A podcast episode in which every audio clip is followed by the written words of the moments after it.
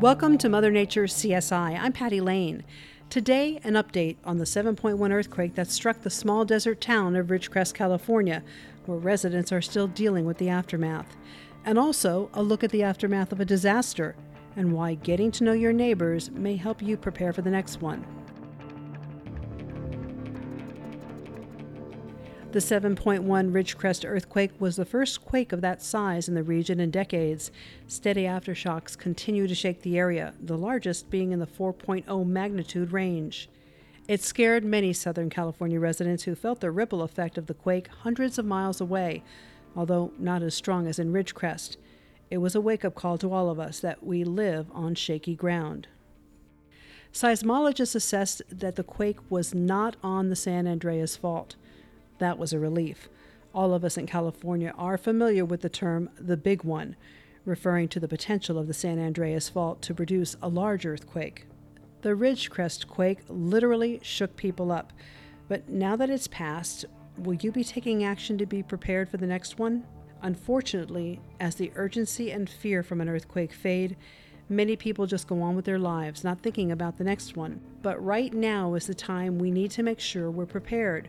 And I'm not just talking about an emergency kit and having a family plan, although those are the first things you should be doing.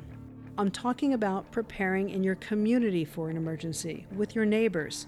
Because face it, if there's a big enough disaster, you, your family, your neighbors, well, we may all be on our own for three days or more. Do you even know your neighbors? After most disasters, from earthquakes to tornadoes to wildfires, what we see in the aftermath is how communities pull together, help one another. We're seeing that in Ridgecrest right now.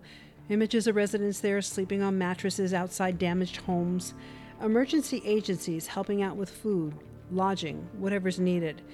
But if a disaster is big enough, those agencies will be helping out their own communities, and we could be on our own for some time.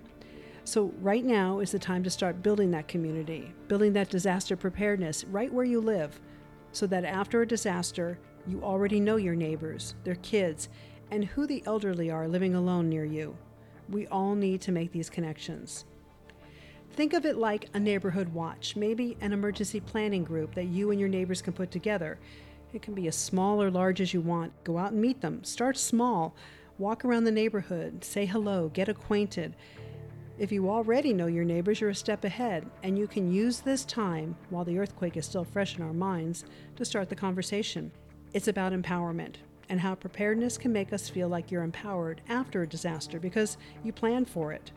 Well, maybe you can't control what happened, but you can control how you deal with the aftermath.